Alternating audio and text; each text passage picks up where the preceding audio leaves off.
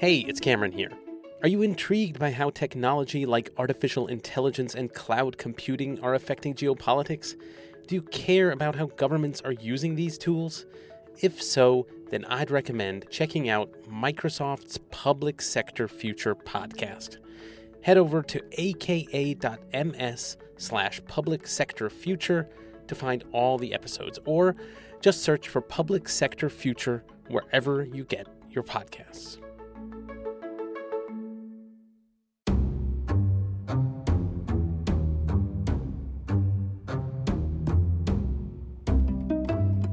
Hi, and welcome to Ones and Twos, FP's economics podcast. Every week we take a couple of data points, we use them to try to explain the world.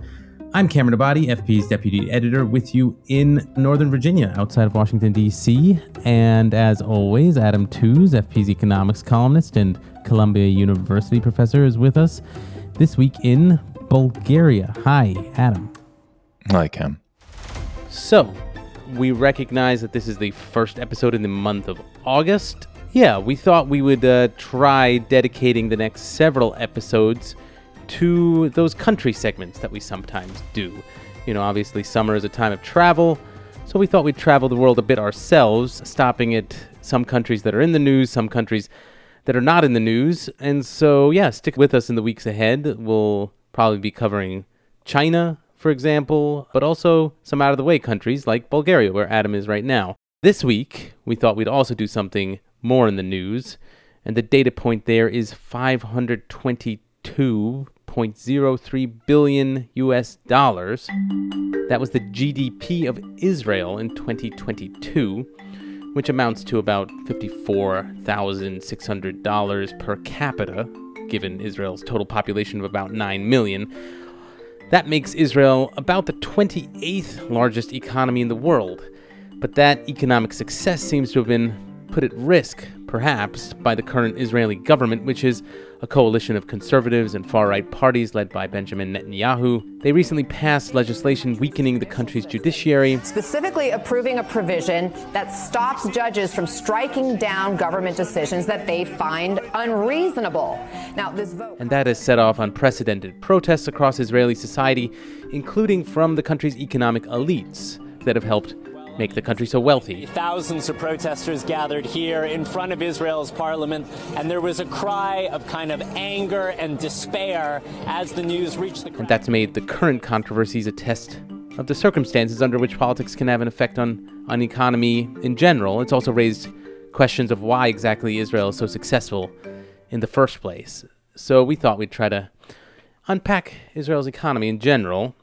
Yeah, Adam, I thought we could start with some data. Israel is considered a high income country. Its GDP uh, ranks it number 13 in the world. It's also a country that has spent quite a bit of money on defense over the years. So, how did Israel exactly become so rich? I mean, from a historical perspective, does Israel's economic success trace back to its socialist ideology?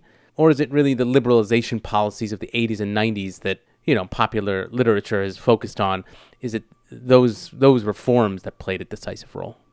Yeah, I think there's a real issue of perspective here because the hype around the Israeli economy since the I know so-called reform, some people even refer to it as the transition period of the 80s and the 90s, where it supposedly cast off its socialist origins, has been so intense that it's I think completely distorted the country's economic history. I mean, you'd think that you know Israel in the early seventies was a poor socialist country. I mean, I mean, if it was socialist at all, it was social democratic, and its GDP per capita, measured in purchasing power parity terms, according to a common, you know, historical baseline, was basically at the same level as Italy's in 1973. It was only marginally below that of the United Kingdom, which, considering where Palestine started out in the 1940s was an absolutely spectacular growth achievement. I mean, Israel in its current form would simply not exist without that first phase of social democratic, socialist, uh, kibbutz anchored version of the Israeli project. It literally wouldn't exist. The entire society in its modern shape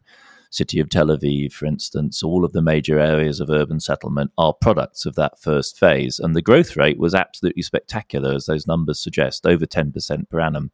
So the whole idea that somehow Israel needed to escape the cocoon of you know the crippling fetters of socialism so as to achieve its potential is just silly. And it, considering it you know this is an idea widely espoused by people who fancy themselves as tech geniuses it smacks of a, a peculiar lack of basic arithmetic sense in that if you grow at you know a growth rate of four or five percent per annum which is what israel has been achieving at high pace in the 1980s, since the 1980s, you actually do end up where Israel has ended up, which is now as a very high income country, not at the level of the United States, but nevertheless one of the top tier rich countries in the world. You don't that doesn't take a miracle. It just conti- all it does is require a kind of continuation of exponential growth rates. The shock of the 70s in Israel was very intense, 70s and early 80s, and of course it was intense everywhere um, pretty much. It's very few countries which, which escape a, a, nasty 1970s. You've got the oil crisis. You've got the end of the easy phase of growth where you could just urbanize, modernize your agricultural system, which is what the Israelis famously did, and do basic industrialization, which they also did. So all of those options expire. Then you have quite commonly political economy issues, so struggles between employers and trade unions, backed in various ways by governments, which Israel has in spades. It has a famous you know, system of wage indexation by the early 1980s. But the really significant thing, of course, that happens to Israel um, between you know 67 and the early 1980s is a period of really large scale warfare, uh, which Israel wins in 67, then struggles really to survive in 73, struggles for a kind of peace deal, which it achieves in 79, then has a major military incursion in Lebanon. And it's really only when that begins to unwind that the Israeli economy can stabilize because defense spending goes from the 5 to 10% of GDP, which it was at in the early 60s, to 30% of GDP by 1980. And you cannot stabilize or run a stable growth regime with that kind of share of military spending, which is where it maxed out and then progressively came down.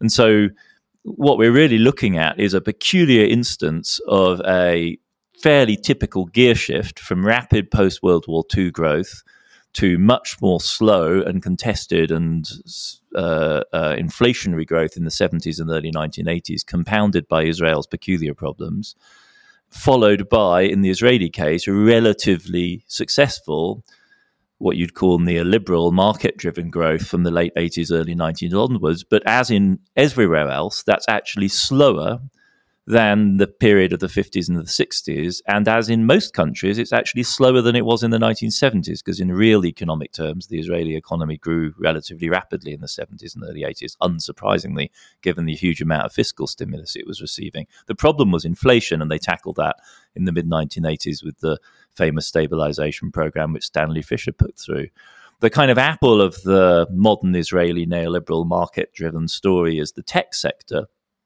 um, that's the apple in the eye. You know, this is the real jewel in the crown. If you and it is a large tech sector by global standards, and Israel does have an exceptionally high um, uh, R and D share as, as, a share of GDP. It's up at South Korea's level in the four to five percent of GDP. So these are really striking numbers. But again, if you ask what's supercharging this extraordinary burst of research and development, it's the university system, which is one of the proudest legacies of that earlier period of social democratic Israeli state building in the post war period.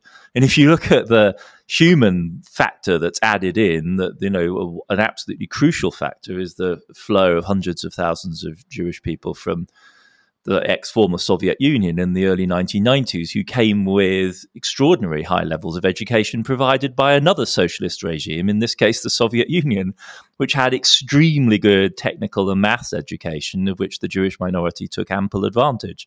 And so, really, you know, you could say that it's a kind of ideal case of neoliberal stabilization gone right in the 1980s, an influx by all means of various types of venture capital from the 90s and early 2000s onwards, though the original venture capital firm in the Israeli case was a government backed entity, which was then privatized, with an exceptional endowment of human capital, much of it provided by public education in Israel. So, you know, there's a real it's a really interesting fact that this story is so often told as one of a kind of the need to overcome state control and interference so as to release growth. I think it's much better thought of perhaps as sort of stages of a rocket, you know, like where, where you have the heavy lift being done by the social democratic phase. And then once you're comfortably in high to middle income range, then you can dispense with some of that, possibly at a price, hugely increased inequality, but nevertheless still continue at least a modest rate uh, of growth in a different regime um, into the 90s, 2000s, and down to the present day. I, wonder if there's another wrinkle to the state led development history that you're describing there, in the sense of whether the military itself played a role in incubating talent and driving technology. I mean, is that a sign of flip side to this development story that you were describing? Well, to an extent, though, on the whole, you'd think of the military as a tax on human capital. You know, the more that men and women have to spend time, you know, learning to fire weapons, the less time they're spending on innovation they could otherwise be doing. There's no doubt that this adds very significant pressure to the Israeli um, high tech efforts in two dimensions. First, in the phase between 67 and the early 1980s, when the Israeli military industrial complex comes under huge pressure because the French abruptly end their intense collaboration with Israel that had enabled the Israeli military industrial complex to take off in the 50s and 60s, and that ends abruptly in 67. And so then the Israelis have to nationalize quite a lot of their industrial, military industrial development and then on the flip side of that, then the then the running down of major military industrial projects from the mid 1980s onwards, they cancelled a national fighter jet program. Um, that, in a sense, releases an expanded core of military industrial expertise into the free market from the late 80s, early 90s onwards now, I mean, there's a lot of news stories. You can read them everywhere of the intense collaboration between Israeli tech firms and the surveillance apparatus they've erected in the occupied territories.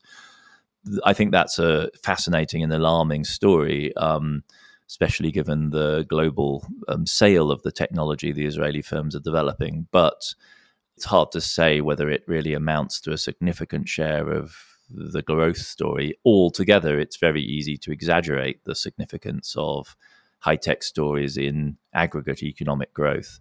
They're often very difficult to find, as Robert Solow, the famous MIT economist, pointed out. They're often rather difficult to find in the GDP data, and Israel is no exception. Hmm. So, I wanted to shift to the U.S. perspective because when the United States tends to think about the Israeli economy, I think the issue that gets the most attention for most people is the foreign aid that the United States provides to Israel, which is more than to any other country in the world. It's up to about $3.8 billion a year right now.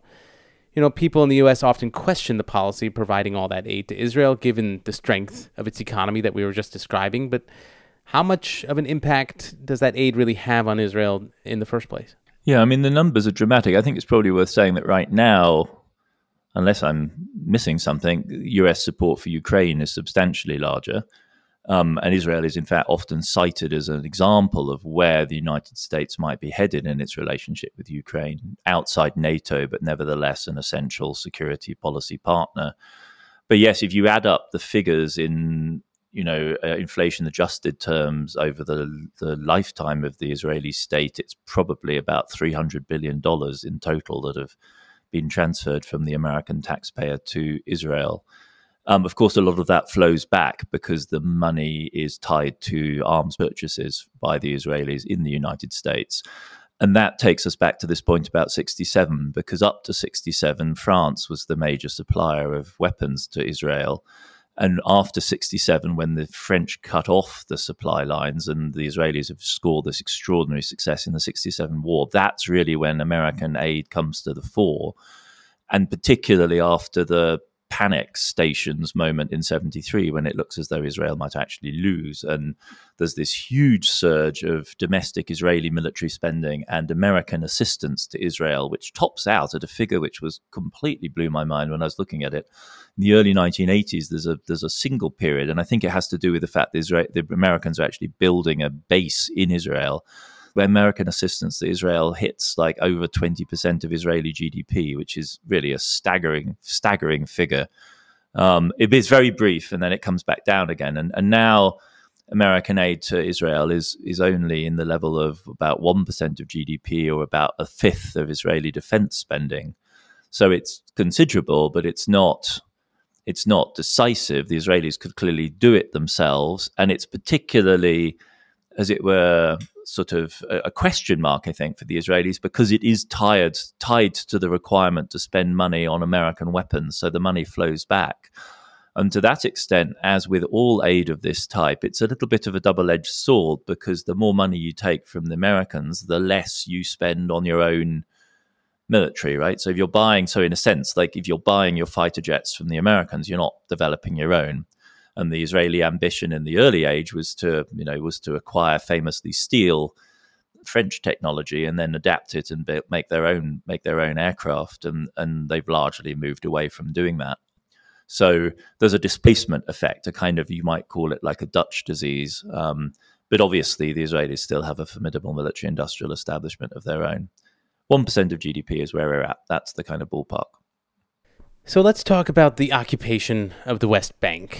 Israel obviously maintains military rule over millions of Palestinians, and servicing that occupation costs money. You know, so does building settlements for Jews in the West Bank and incentivizing people to live there with tax benefits, etc., that kind of thing. But Israel also profits from the occupation in direct and indirect ways. It benefits from mining and other forms of extraction.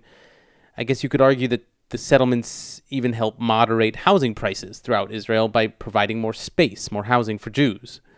So, how should we think about the occupation from an economic standpoint? Does Israel's occupation pass any kind of cost benefit analysis? And what kind of insight can the history of colonialism lend to this kind of policy? Under what conditions can occupation work at all as an economic policy?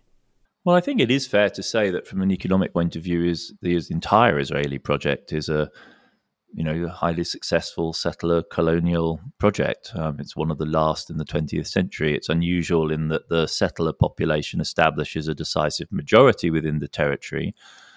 And though it expels a large part of the Palestinian population, a substantial fraction remains. On the other hand, it's not South Africa, where the majority is, in that case, of course, black, and the, the whites constitute a, a minority population. So it's an unusual balance currently the settler population, um, the Jewish settler population, in relation to the Jewish population of Israel, is about ten percent. So it's a it's a non-trivial fraction. I, it's hard to see, Cam, that it constitutes a substantial relief. I mean, it's I, I hard, find it hard to imagine that this is a you know a substantial relief valve on the real estate situation in Israel. Maybe maybe you've seen you know, other arguments. Clearly, expanding space does that, but this is really an ideologically led project. I mean, in some sense, you know, Zionism was always, of course, a blend of ideology with a pragmatic politics of actual state making and society making, and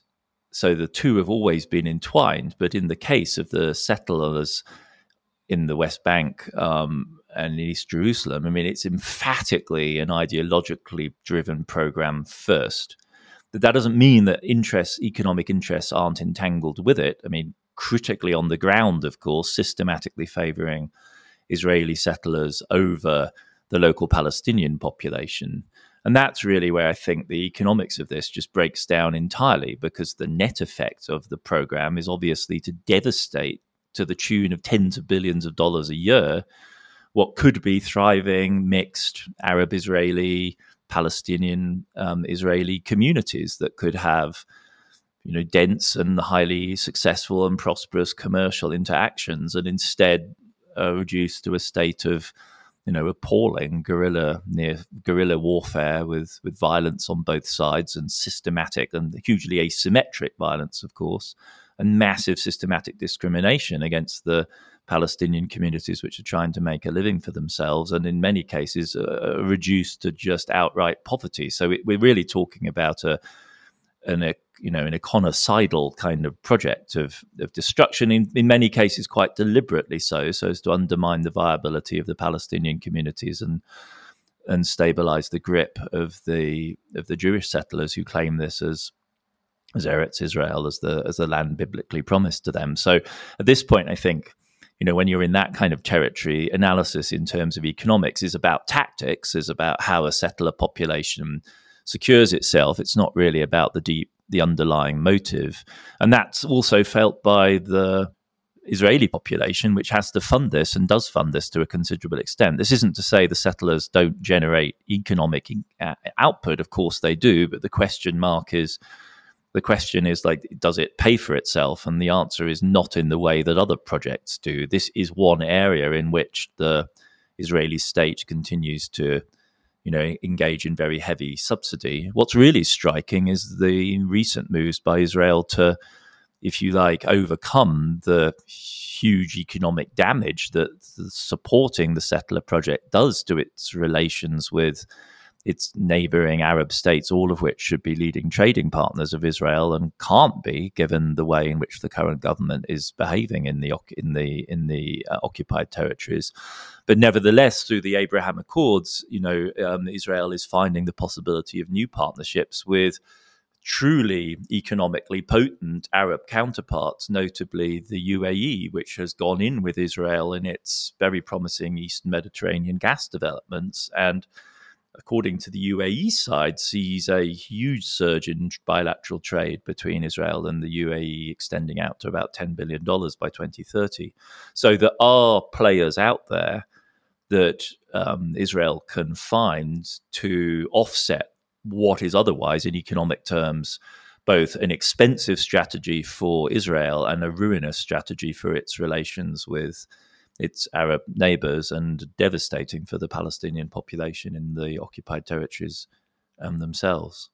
Okay, we're going to take a quick break right here, and we'll be back in a second to talk more about the economy of Israel and specifically the impact of the government's judicial overhaul.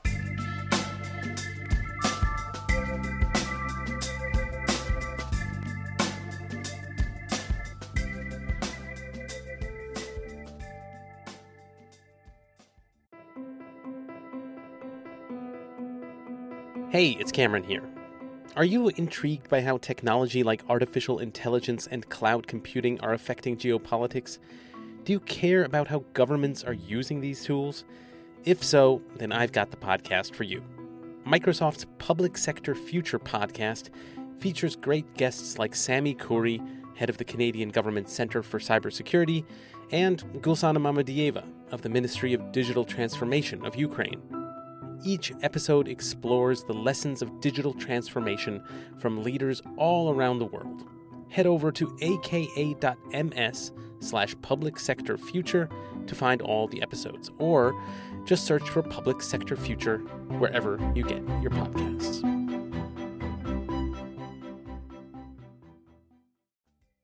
Okay, we are back. So let's now talk about the changes that Netanyahu's government is trying to impose on the judicial system that I mentioned. Essentially, his government wants to limit the powers of the Supreme Court quite dramatically, and as a result, many thousands of Israelis are protesting each week. But it's not only that. High tech companies are pulling out of the country. Moody's has warned investors of significant economic risk as a result of that. And I'm wondering just how much damage this legislation could do to the Israeli economy. I mean, can we look at, say, Hungary or Poland, where there's been a similar lurch towards authoritarianism and draw some useful comparisons? Or is Israel especially dependent, more so than those other countries, on foreign investment and therefore more vulnerable to these kinds of shifts that are threatening to happen?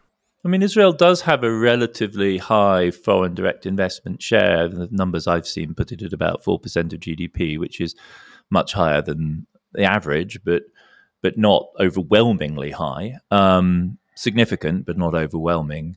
I think the comparisons with Hungary and Poland cause one to be, on the whole, relatively. I mean, assuming one one one sides with the protesters against the Netanyahu's measures, they make one feel relatively pessimistic about the likely long run leverage of international capital because despite the evident trend in both Hungarian and Polish politics, there has been no shortage of win- investors willing to pile money into those countries, very little obvious sign of any desire to pull out.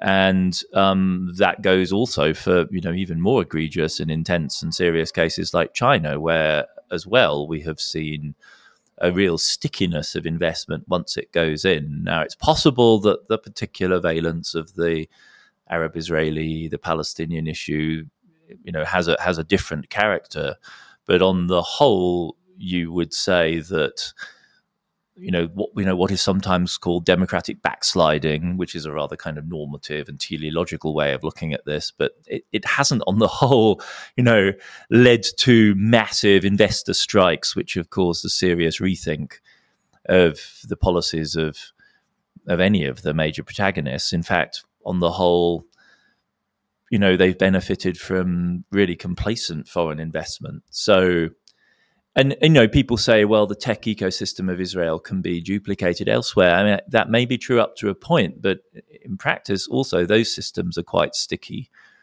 And i wouldn't be that optimistic that you could actually. Those kind of clusters of intensely um, you know expert communities are in fact quite difficult to move. So you know, I, I, mean, you, you, you can see the kind of you know the liberal excitement around this, and it's a familiar story, and we've seen it over and over again. I'm not, I'm not sure it fills me with any great optimism, but but um, and certainly, you know, if one thinks about Brexit, for instance, um, you know, the timeline can be quite can be quite slow. Um, certainly too slow to make much difference to the politics, which runs rampant and ram and you know goes on a rampage and then it takes five years, 10 years for the impact on investment to be felt, by which point it's just basically pain compounding the political damage that's being done rather than an economic weapon, if you like, that causes an adjustment in politics.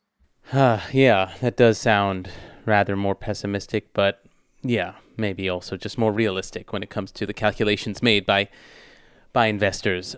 Finally, I guess I wanted to ask about the protests. It does seem that they are being led by the economic elites in any case in Israel.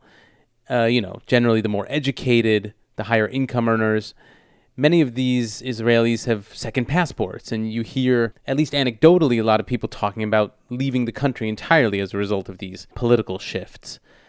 You know, that could cause, in theory, a brain drain of some proportion, but that got me wondering are brain drains even real? I mean, what percentage of a country's upper echelon would need to leave for it to have a real impact on the economy? And is that even conceivable in the Israeli case right now? I mean, I, I think brain drains brain drains are real. Um, being a second generation brain drainer, um, so they are real. Whether or not they do damage, you know, to the GDP level, I think is a more open question. And this question really was is interesting. I didn't I didn't know this, but um, Israel actually had punitive taxation in place through to the early '60s to prevent emigration, and a very a very coy about um, publishing emigration data. So the data that we have on on the number of Israelis living outside the country is is as far as I'm able to tell. I mean, I, I think the consensus figure is about seven hundred thousand but they keep much closer tabs on the on on the Aliyah, you know, so called as it were, the movement of, of Jews back to or back. What a phrase! Like, what is the appropriate non-teleological, non-Zionist phrasing of this? Like the movement of Jewish people to Israel, I guess, is the neutral way of formulating that. And those data, those data show a um, very considerable shift in the balance, apparently, in the last twelve months, with um, two offsetting effects a reduction in the flow of Jewish people from almost everywhere in the world to Israel, with one exception, and that's Russia. With, um, in fact, I know colleagues who have fled Russia to Israel in the last 12 months to to escape the horror of, of you know the escalating repression of Putin's regime and and the war I think there's an interesting. It is tr- it is truly striking to see, and again, there are analogies to moments like Brexit, the or, or, Trump for that matter, the degree to which elites, not just economic, but I mean, perhaps most strikingly, the military elite, are voicing and articulating their opposition. There's another thing though about elites, which is quite interesting and really took me aback when I dug into this, which is they tend to be on the older side because you don't, you know, you don't get to be powerful until you're in, generally speaking, until you're in middle age or, or older.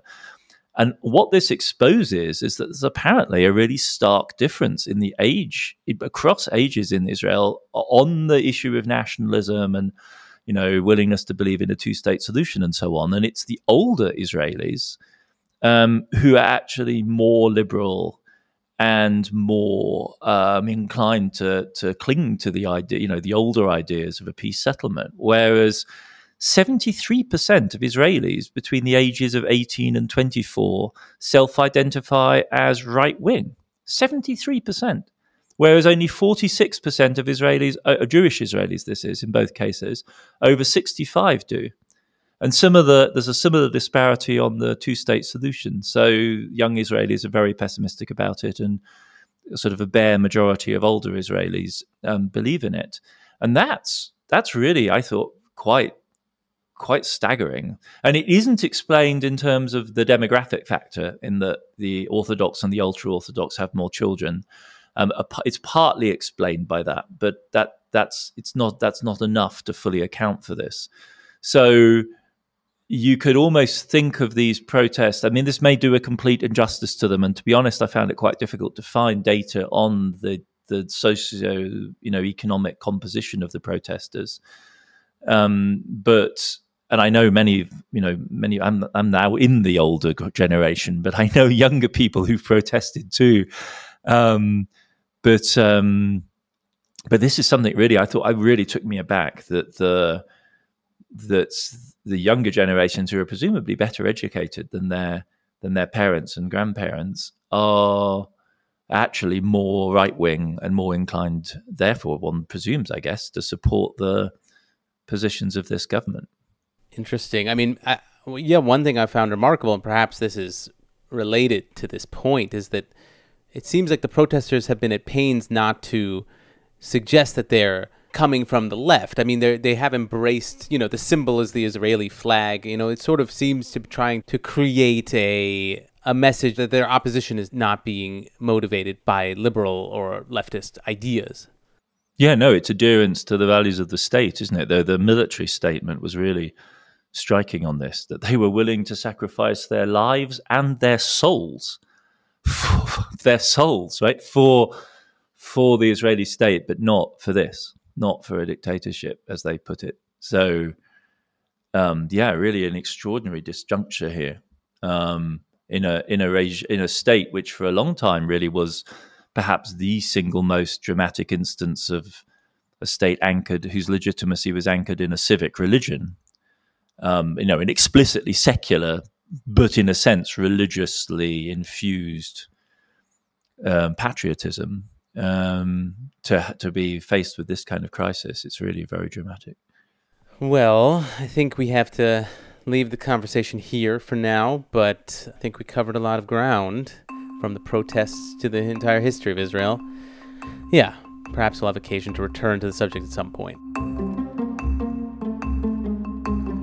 Ones and Tooze is written and edited by me, Cameron Abadi, along with Adam Tooze. It is produced by Laura Rosbrow Telem and Rob Sachs. Our social media manager is Claudia Tatey. The executive editor of FP Podcasts is Dan Ephron. This show is made possible through the support of foreign policy readers. If you're interested not just in Adam Tooze, but news and analysis from around the world, consider subscribing.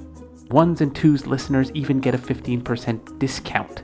Just go to foreignpolicy.com slash subscribe and use the promo code TOOZE at checkout. That is T O O Z E. And listeners, as always, we love hearing your feedback. You can send us voice messages on the Ones and Tooze homepage on foreignpolicy.com, or you can email us podcasts at foreignpolicy.com or tweet us. That's at Ones and Tooze Pod. Thanks very much for listening, and we will see you back in your feed next week.